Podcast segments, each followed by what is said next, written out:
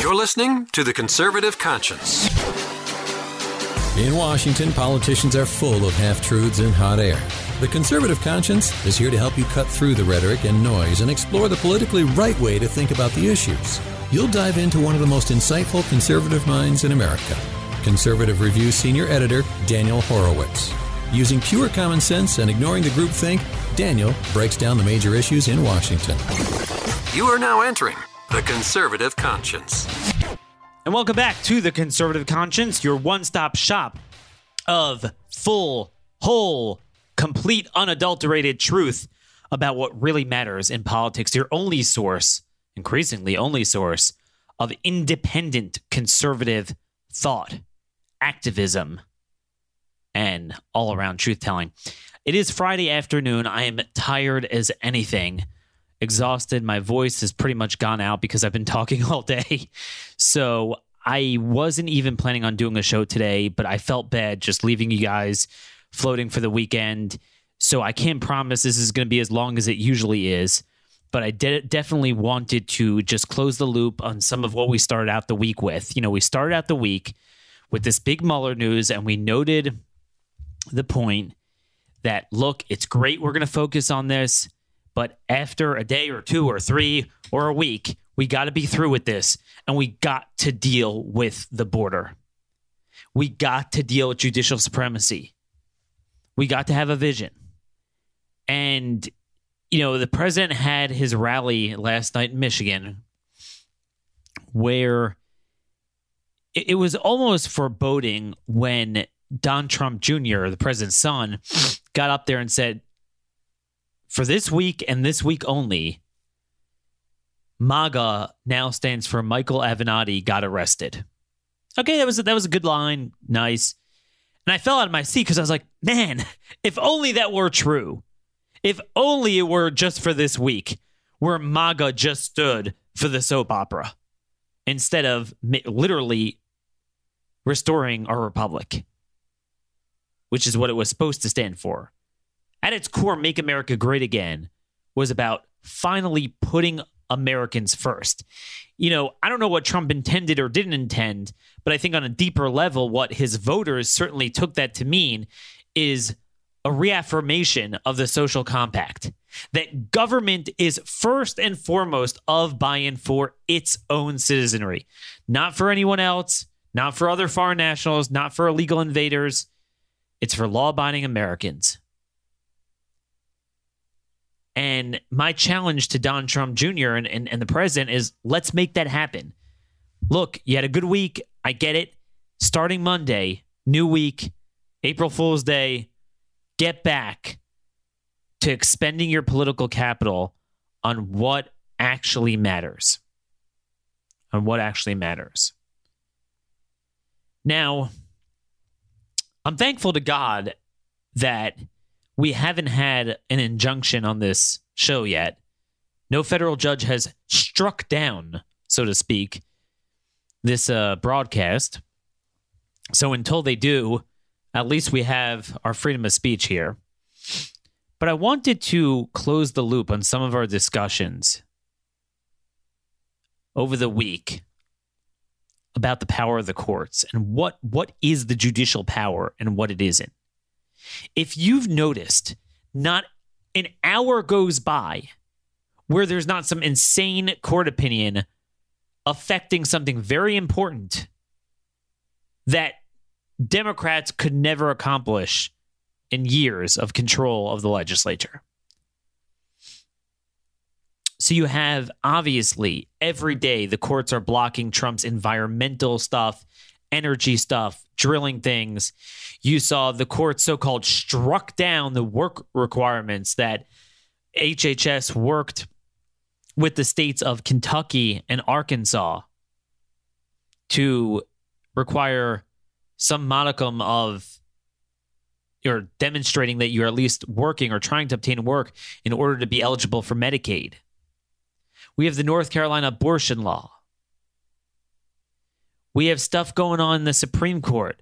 Another execution was stayed by this guy that years ago murdered a cop, takes forever to get an execution.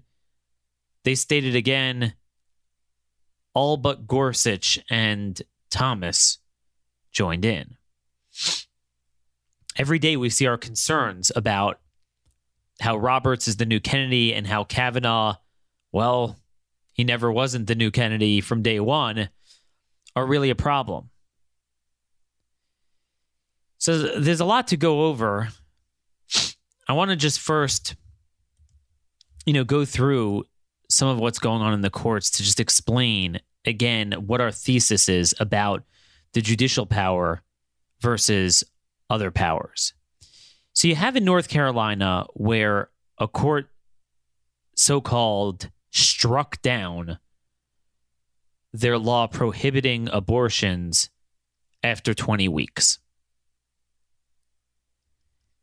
Now, remember we explained even before the step of a court getting an opinion wrong, getting the Constitution wrong, and therefore the other branches have the right and indeed the obligation with their powers to follow their version of the Constitution. We pointed out that laws don't get struck down, meaning, even if you believe that the other branches should follow the lead of the judiciary, you're a judicial supremacist, but even a judicial supremacist has to concede a court doesn't make policy, nor do they veto policy. They tell a plaintiff, you could do the following. The law tells you you can't. Don't worry, I'm not going to lock you up. You have my permission as a judge to go ahead and live your life without that. So in this case, you would say, all right, you want to go get an abortion? You're don't worry, we're not going to enforce the power of the law in the judicial branch of government. All it means is that is that if they brought you before us, we're not going to or, or let's say you're a doctor. So in this case, what happened was the law was around since 1973. But in 2015, the legislature criminalized the performance of abortions when the fetus is beyond 20 years, uh, 20 weeks of, of uh, duration. And what happens at that point is that, you know, the doctor could face, I forgot what the penalty was, but he could face jail time. So, you know, to lock someone up, to take away their life, liberty, and property, you need a court. Okay? That is, in, at its foundation, what the judicial power is to interpret the law. Now, even not in criminal proceedings, but I'm saying as it relates to criminal proceedings, that's really where you have the. If you had to draw a spectrum of like a Venn diagram of the overlap of powers, you start at one end, you have solely judicial, one end solely executive, one end solely legislative, and then they merge. There's areas where there's really joint jurisdiction. They have different angles to to have some sort of dominion over that issue. So when it comes to locking people, ultimately a judge has to order that. And it's in those cases where they have the strongest power. So, for example, I always say this the ultimate, ultimate example is executing someone. So that that's the hardest one to plow because when it when a judge issues an order, that is that is lawful. Right? That is their power um to stay in execution. And if the executive branch were to go and execute the guy, that would be not listening to a court, so to speak. Now, look, I'm not saying that there's never a time for that. Um, because again, there's a reason why the police power was not placed in the hands of the courts. But at the end of the day, I'm not advocating they do that as much as I believe it's BS what they're doing with a lot of these executions. I didn't study it very well in this case, what it was. They said, oh, it's a guy who claimed to be a Buddhist, and they didn't allow his Buddhist religious leader in the room, only outside of it, in the death chamber, whatever. It's, it's pure BS that you could hold up an execution for that. But nonetheless, I'm not saying that the administration should start from, or in this case, the state of Texas executive branch, to start pushing back against the courts in that way. But when it comes to abortion, I want you guys to understand this is what we need to educate Republican leaders in the states. The courts don't strike down a law. The law is still there. The law is you cannot obtain or perform an abortion after 20 weeks. There's a lot of things a state could do to, to scare people off and enforce that. Ultimately, if you want to grab them and throw them in jail and they come before a judge, the judge say, well, look, the our our our branch of government said that we don't recognize this because we believe it's unconstitutional. So we're not going to, you know, allow you to lock this guy up. We're not going to have jail time. Fine. But you see what I'm saying? The problem is our guys like, oh, they, they run away and say the court struck it down. The, there's nothing we can do. It's not true. You need to first act like the law is still there. Very important. I mean, because the courts are now saying you have to facilitate abortions. You have to, no. Now you're asking that we take a positive action. That is executive power. You do not have such power. Often you're asking that we fund things. You do not have that power. A legislature has the power of the purse. You could just place a negative on negative unalienable rights. That is your job as the judiciary. So I wanted to point that out because this judge went off to say any rule setting a specific benchmark of a, a, certain amount of weeks, like after 25 weeks or after 30 weeks of pregnancy, abortion is, is, is illegal, is unconstitutional. It's covered by Roe. And it's not true. It never says that in Roe or Casey. And he made it up. And by the way, this was a George W. Bush appointee. There's a lot of those. So it's important to remember that a judge cannot legislate a specific date. The case was the, the problem is, and this is why we need to start narrowing the rules of standing. A judge can't just take a, a, a law and adjudicate it. Someone has to bring a case. And you can't just bring a case as straw man plaintiff to, to strike down a law because they can't strike down laws. Show me a woman who wants an abortion and can't get one, and let's talk about what her circumstances are. But to, in the abstract, say 20 law, 20 week law is struck down, and anything else you pass in the future that has a specific date, you can't do that. That power doesn't exist, and we need to push back against that. So that's one case. Now, there's another case as you know, in Arkansas, the and and Kentucky, federal district judge said that they can't require work requirements as a condition for obtaining Medicaid. As you well know, HHS under Secretary Azar, Azar, he gave the states a waiver to be able to make that determination. Now, I warned a lot of you that the same courts that are slowly creating rights to immigrate, rights to redefine marriage, redefine life, they're going to screw with fiscal issues as well, and they already are, and they're going to create economic rights. They're going to create a right to welfare, a right to minimum wage. They're already doing that. Now, technically, in this case, they'll tell you it was statutory. They're just saying, look, the, this is the executive branch, you know, giving waivers that they're not entitled to give. But I'm telling you, between the lines, that's what they're doing.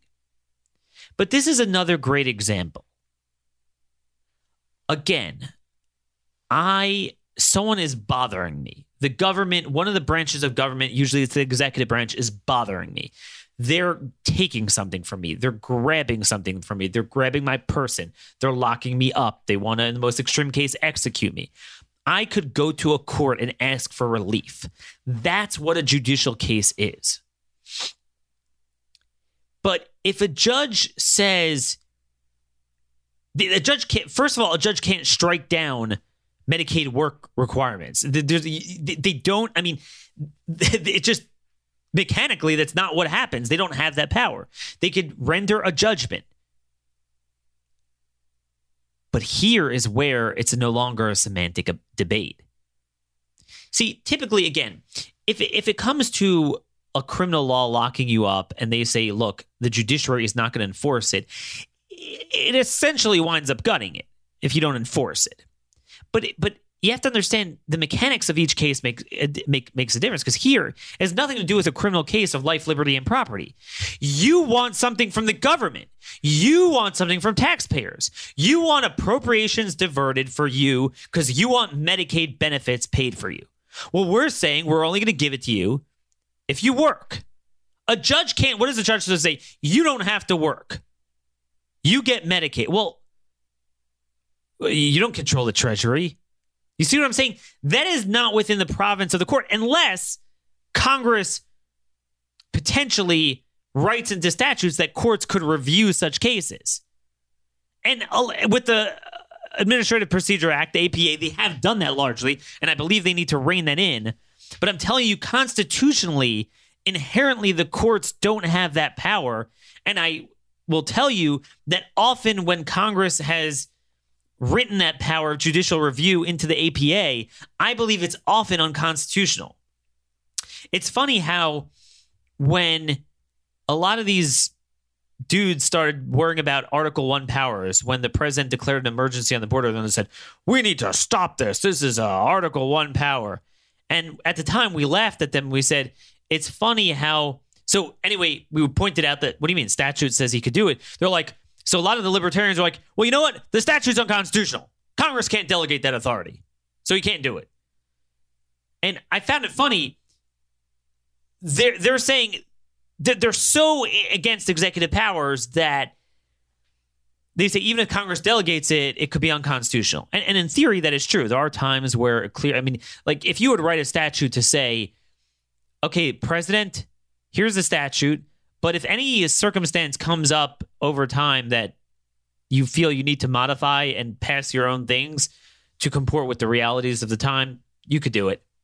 Well, that's that's giving him the legislative authority. It's not your power to give away. You can't do it. But by the same token, they never recognize when there's a problem of delegated authority authority to the judiciary. The same way Congress cannot give over to the president legislative authority, they cannot give over to the judiciary legislative or power of the purse authority or veto authority for that matter.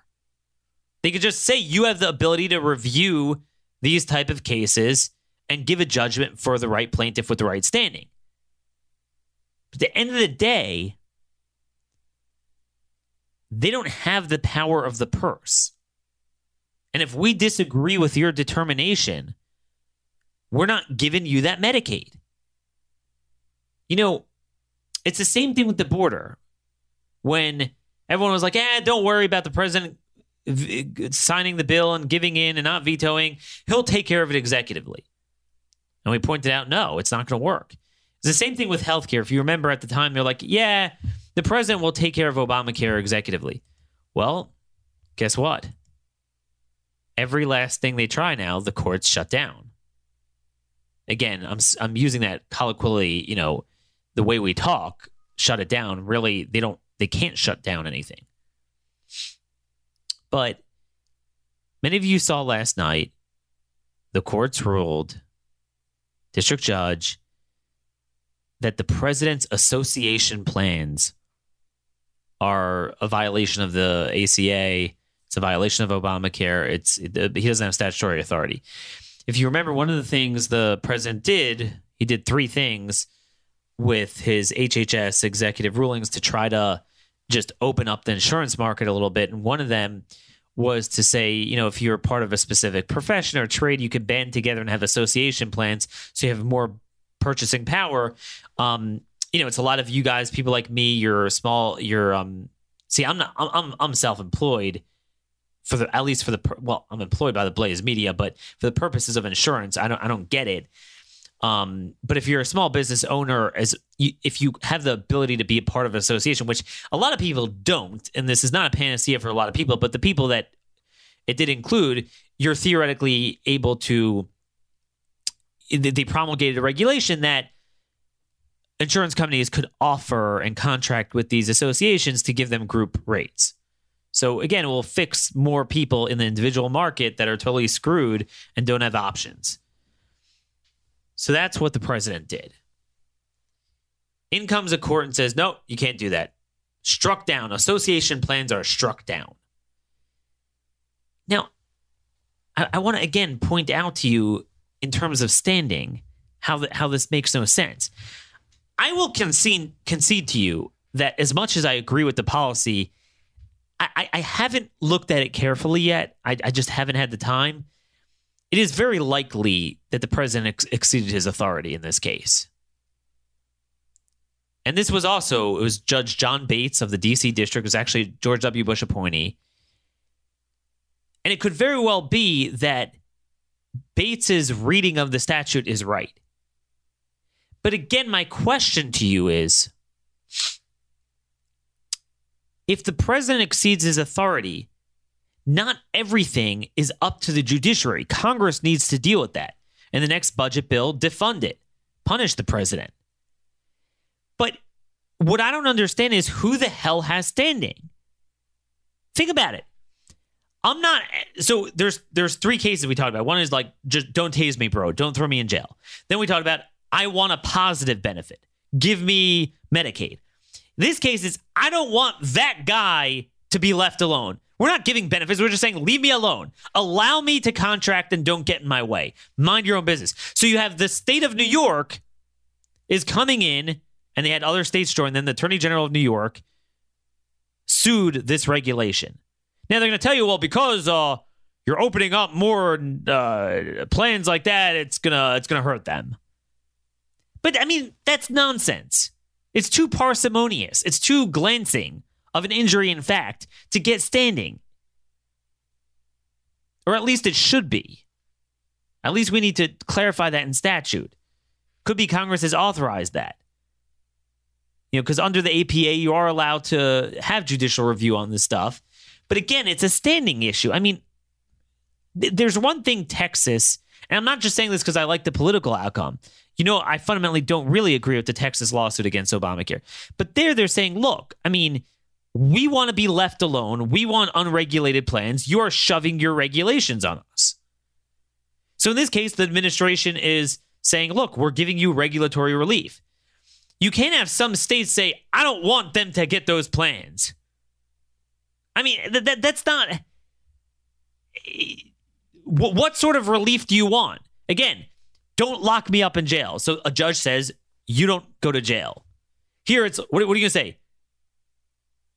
Uh, you don't get association, but well, it's not about you, it's about them. Well, I don't want them to get association plans. That is already getting into separation of powers questions. And that's what I mean to tell you by the fact that we need to jettison this notion of courts striking things down. They grant relief. Now, one form of relief that's been given is injunctive relief. They put an injunction. But again, that requires the in the Venn diagram moving over to other branches of government have to cooperate with that. And you're asking them to start doing or not doing things that are within their powers. It's not about locking someone up anymore. It's got to be a justiciable case. We need to start enforcing this. Let me move on to one of the most egregious things I just saw. And it's not even um it's not even obviously it's not consequential to our public policy, but it really brings out this point of the courts being able to litigate every policy when it makes no sense. Federal judge rules North Carolina school broke law by requiring girls to wear skirts. Federal this is the hill.com federal judge ruled that North Carolina school broke the law when it required girls to wear skirts. Judge Malcolm Howard ruled that charter day school unconstitutionally discriminated on the basis of sex when it required girls to wear skirts, the Associated Press reported, citing a Thursday decision. The guardians of three girls sued the school in 2016. Allegedly, alleging that the dress code makes them colder than boys during the winter and also forces them to pay constant attention to the position of their legs during class, distracting them from learning, and has led them to avoid certain activities altogether, such as climbing or playing sports during recess, all for fear of exposing their undergarments and being reprimanded by teachers or teased by boys. look, you you could agree or disagree over whether a school should have a dress code or a particular dress code. And I know there's been a lot of different legal cases over what courts could limit, what what schools could limit you wearing and saying and freedom of speech. But the reality is we're missing the understanding of fundamental rights is you are bothering me. Here you are going to a particular school and, and, and they are allowed to have their regulations. Now you could say if it's something like, I don't know, like the opposite, you you have in order to come to our school, you have to walk around buck naked or something that that that just totally violates a, a, a person. There, there's just no degree of reasonableness to it. Um, there's no rational basis for what they're doing is one thing, but I mean, like obviously, you know, girls are different than boys. of course, they could wear pants, and you have female pants, and some women only wear pants. But certainly, it's you know to, to have girls wear skirts, and you know certainly in, in purely private schools, um, fully you know religious, Jewish, Catholic schools. Um, you know the school my mother teaches in a, in a Jewish school where I am, where I live, and you know obviously it's part of the dress code. They only wear skirts. In a charter school, I it's a little bit more obviously it's quasi government, but still, a court can't decide that. That's just not a justiciable case. Unequal treatment. We get to be colder than we're colder than boys. Well, what if I say when you have your period, that time a month, you get colder than boys do? I, I mean, like, it, it just, this is getting out of hand. We can't debate all social policy in a freaking court. We need to understand that. And again, the foundation for understanding that is recognizing that courts do not legislate nor do they veto or strike down. Someone who has a justiciable claim that is tangible real injury, not BS glancing in- injury. And it is currently happening. You could tell them, I grant you relief. That is the only constitutional authority a court has for even for their purposes to set aside a law or do constitutional interpretation. Again, unless Congress explicitly gives to them, but often, in my view, if they're going to do that, that's going to be a violation of separation of powers, and I believe they can't give that away. I know this is a little a little naughty, but I wanted to give that over to you because we're seeing a lot of these cases every day. But I think more fundamentally, not the skirt case, but these other cases, notice how every last thing the president's doing. His presidency is worthless if we don't stop this universal injunction business. It's got to stop. Oh, well, maybe the Supreme Court is going to help us. Well, that gets us to Mr. Kavanaugh. I wanted to talk to you a little bit about the golden calf of Justice Kavanaugh. So I think those of you who follow things closely realize by now that Kavanaugh is is problematic. He is clearly a lot worse than Gorsuch if you had to compare the two. Gorsuch, there are specific libertarian issues I have with him on criminal law, and it came into play with one immigration case, which was very consequential. But aside from that, it's still the jury's out. But in general, he has actually been with Clarence Thomas a lot more than even Alito. And and Alito's been somewhat disappointing in, in several ways recently. So that that's the deal. I mean, they all drift. So if they're bad from day one, that's really bad. And if you noticed, if you noticed what's going on here, he's very reluctant to slap down the lower courts. He is very obsessed with guarding Supreme Court precedent, including recent bad precedent not just like back from Roe, but recent like like Hellerstedt. He a couple of times just had these bizarre concurrences where he didn't add anything to the debate and just had a like a two-page concurrence. It was twice I've seen this already. Where there's no other reason other than to defend himself to the legal crowd that, hey, no, no, no, I'm good, I'm good. Like, no, you know, if you read between the lines, there's something very funny going on there. Last night, when he joined with the bad guys to block the execution, you know, there was the majority that decided to stay it. They didn't write anything, they just stayed it. You had Thomas and Gorsuch dissented, but they didn't write anything. And he wrote a concurrence. And it was just weird. But again, it's like he has to defend, like, oh, a Supreme Court precedent. So that's what, what's been going on. I, I want to point two things, two additional things out to you. Um, in addition to all the stuff we're we're seeing, you know, in the global warming case, in the abortion case, the cases where he defied us straight up.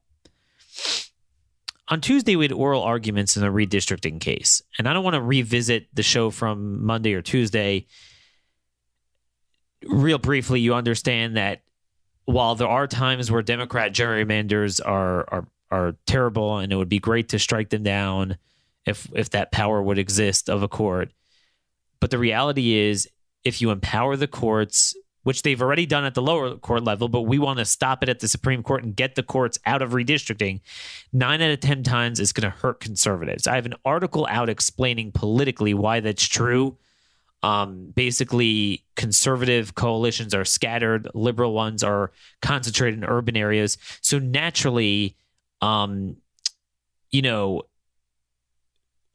we benefit from natural boundaries. So we don't even need to gerrymander. But what the what the left is doing is they're saying they're they're not just saying and this is what's very dangerous about the case, they're not just saying squiggly lines are unconstitutional, which is not true.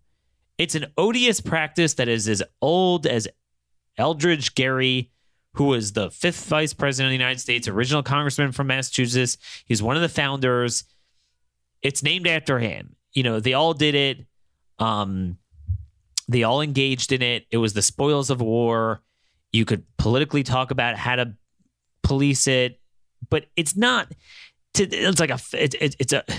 They talked about it being a threat to our democracy, and and and Kavanaugh the whole time was agreeing with that premise.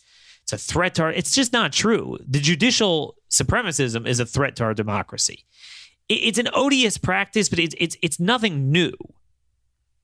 Um, James Madison was gerrymandered his district was gerrymandered by Patrick Henry. When Patrick Henry was governor, he was pissed at Madison.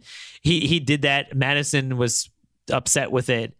Um, George Washington hated it. Hamilton hated it. They talked about it. Um, as Paul Clement, the, the lawyer representing North Carolina, said during oral arguments that Hamilton actually suggested to John Jay who, by the way, is the other author of the Federalist Papers, um, that the Federalists ought to partisanly gerrymander the Electoral College for the 1800 presidential election. You know, the notion that states couldn't draw the boundaries the way they saw fit, it is a it is just not true. Is a hundred percent. No one ever thought to bring a lawsuit against the districts in the early era. It's a new thing. It was if there's anything more political, I, I sue your drawing of the district. They, they, they, that's not that's not what a court does. It's unconstitutional for them to get involved. And B, just politically, it's worse. It's more arbitrary. There's no standard. And look, Kavanaugh seemed to agree that there's no good standard, but he was if you read the oral arguments, which I read, and I promise you, I was disturbed by things I saw him say on my own. But then I saw one conservative at National Review um, wrote that he was concerned. Uh, I'm trying to think. His name was Lucas, James Lucas, and a number of liberal outlets, Center for American Progress, uh, Slate, LA Times noted that, hey, he was very open to the liberal four justices on getting involved. And he was, you know, so he asked Clement during the oral arguments, what about the idea that, do you think maybe the 14th Amendment equal protection clause might mandate proportional allocation. So, as I noted, what the left is trying to do is not just say you can't have squiggly lines, but say you have to have proportionate allocation. Can you imagine that a court could say, just arbitrarily get involved in politics and, and political science? All right. So, in your state, the presidential vote in the last election was more or less 50 50. So, if there's 10 districts, five have to go Republican, five have to go Democrat.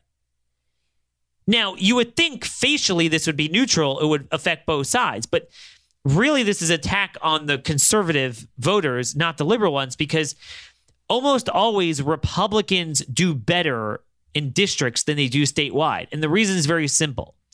If you take Florida, North Carolina, um, Pennsylvania, Ohio, Michigan, Wisconsin, the swing 50 50 type of states, close statewide elections.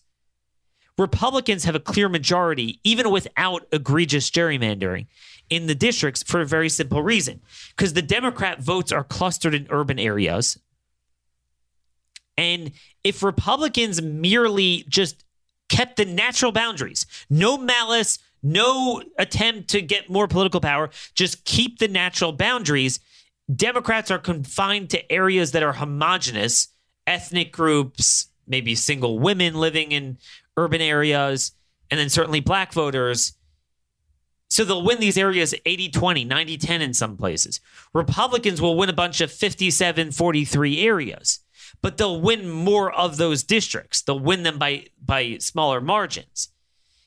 That's the Democrats' fault.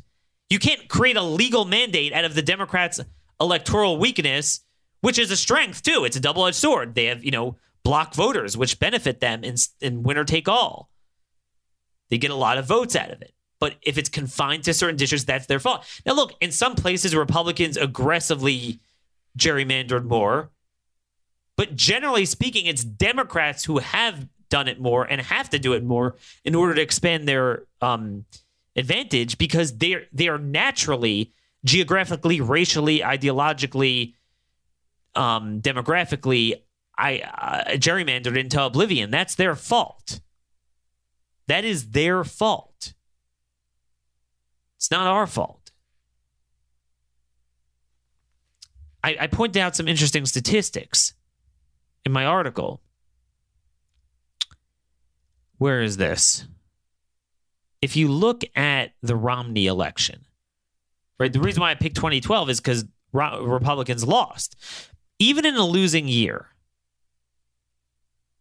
even in a losing year, Romney still won 226 congressional districts to Obama's 209. And that's because Obama won just 690 of 3,141 counties. Hillary Clinton carried just 487, just 15% of the nation's counties. So the problem is they're they're they're clustered. So here's a fascinating statistic state legislative maps, which, by the way, the lower courts are screwing with. They, they did that with North Carolina, not just the congressional maps. They're even smaller, right? State legislative districts are small, smaller than congressional districts. They're even more localized and confined. So Republicans' advantage is even more. Think about it. Obama narrowly carry, carried Florida. Romney still won 65, won the state house district 65 to 55. In Ohio, Obama carried the state by three points. Romney carried the state house districts 60 to 39. Even in Michigan, where Obama blew out Romney by 10 points, Romney still won a slight majority of state house districts. That's just the way it is. It's not because of gerrymandering. Democrats want to come in and say, we have to have proportional allocation. It's literally a micro, on a state level, it's like abolishing electoral college on a federal level. It's the same principle behind it. On a national scale, this is just within districts on a state level. They want to scatter their clustered large number of voters to influence the entire country, in this case, to influence entire state. Kavanaugh was saying that the 14th, he was asking, does the 14th Amendment include that? I understand the caveats, oral arguments, they play devil's advocate, they try to ask both sides, but he took it very seriously. And any person who believes in the real 14th Amendment would never express it the way he did in the tone of voice he did. And if you if you couple it with other things he said blatantly, for example, he said that proportional representation would be a judicially manageable, quote, judicially manageable, unquote, solution. He told the lawyers arguing for the judicial standards, he said, quote, I took some of your argument in the briefs and the amicus brief to be that extreme partisan gerrymandering is a real problem for our democracy, and I'm not going to dispute that. And then he seemed to indicate that even though there's no clear remedy on the table, the court should at least, quote, in essence, recognize the emergency, emergency situation for your perspective. He thinks it's an emergency situation, something that's been a part of our system forever, and a particular part of it that actually is a feature and a positive feature, not a bug at all.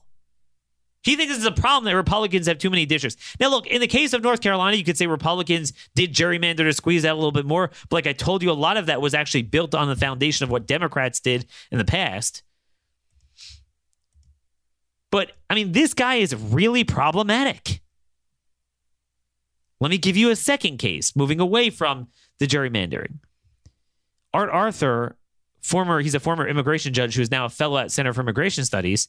He observed in that case, that Preap case that we talked about, if you remember, where they threw out the Ninth Circuit opinion saying that we can't detain people without bond hearings at a certain stage of deportation of of detention for criminal aliens. And and Kavanaugh signed you know signed on to the right the majority opinion, but if you remember, the majority opinion was really bad because it actually said that the courts could hear these cases, even though three sections of IRA IRA prohibit them from hearing the case, and they just ignored it. And and Kavanaugh was part of that. Gorsuch and Thomas were you know did, uh, gave a concurrence in judgment, but disagreed with that point of it. And um, the point is, again, Kavanaugh wrote a bizarre concurrence, and the only way I understand is that he's saying, look, like this is just a very narrow case. We're not trying to assert the plenary power doctrine. It, it sounded really bad to me. But there's something I didn't notice until Arthur pointed out to me. Kavanaugh used the term non citizen 19 times in a place where he should have used the word illegal alien. And judges are very stickler. They have to be sticklers for for language because the, these these have legal meanings. He actually proved that one of the places where Kavanaugh used it, it's actually inaccurate. It's actually not true. Like he was saying, of course, you know, obviously the president has the power to deport um, non-citizens. That's not true. It's actually not true. Is the power to deport illegal aliens.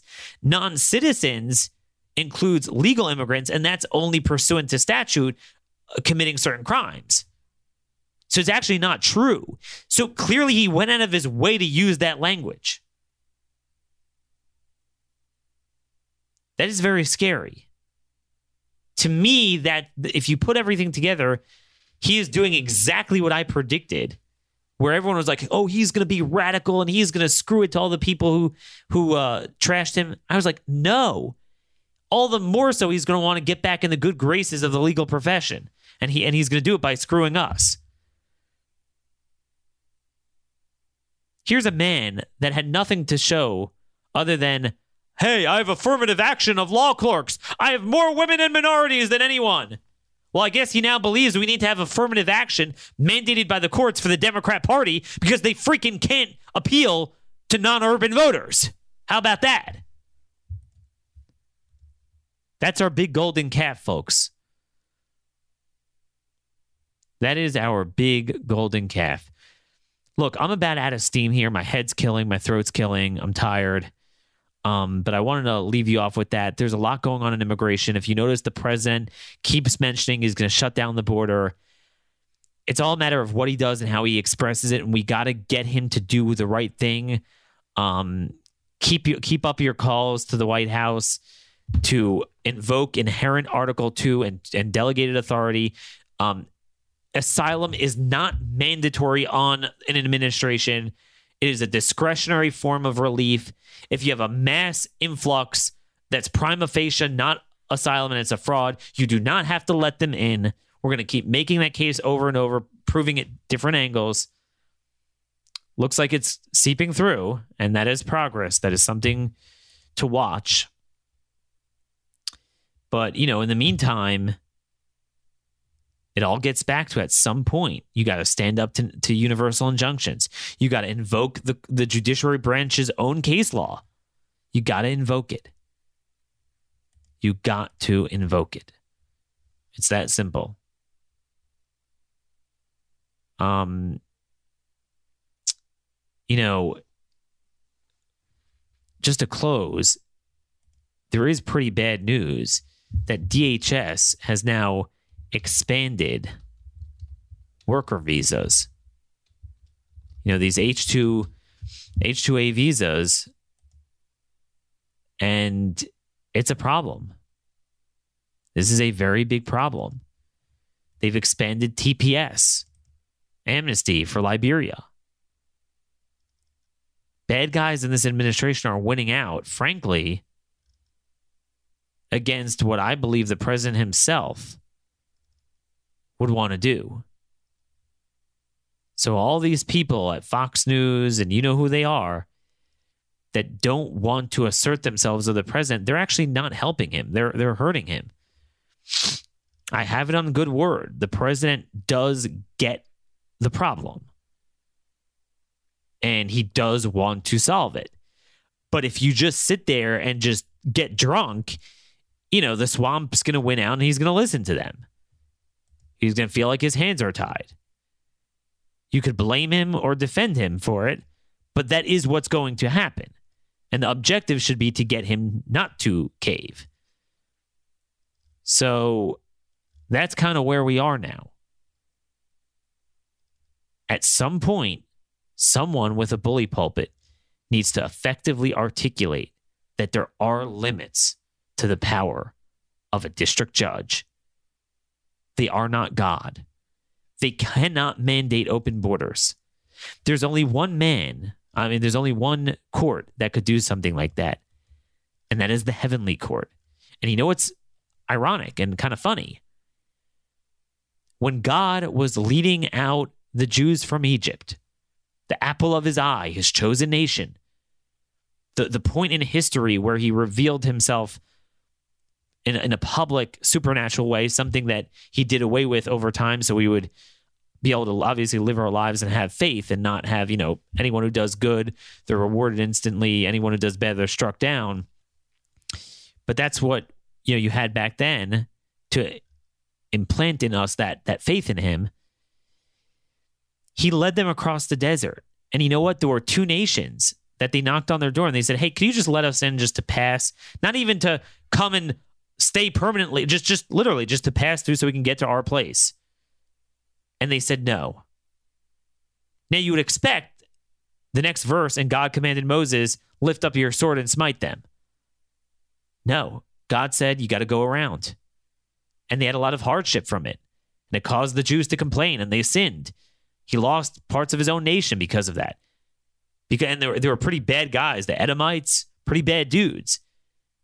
But nonetheless, if it wasn't the seven nations of the land of Canaan, which became the land of Israel, that God, you know, made a decree and said, you guys, the Canaanites, you can only stay here for a certain period. And when you got involved in the paganism and homosexuality, whatever else they did, kind of like like today, we're kicking you out and it goes to the Jews. So yeah, that that was part of it. But anything that wasn't part of the land that they were promised, they had sovereignty over. God Himself leading them by a pillar of cloud and a fire at night with His hand guiding them would not guide them through other countries' territory. That is sovereignty. That is what we need to assert. We're going to continue along these lines next week. Thank you for such a productive week. Thank you for your encouragement, your hope, your comments. Keep them coming. I'll, try to respond as much as I can. You guys are awesome. You guys are terrific. You guys give me so much. You, you reinvigorate me and give me such a sense of purpose. And I really feel a lot better this week from it. You know, kind of go up and down just like you guys do. But I think we're making a little bit of progress on this issue. Bear with me, and we'll see what happens next week. Enjoy your weekend. God bless you all. Spend some time with your family. We'll see you back bright and early on Monday.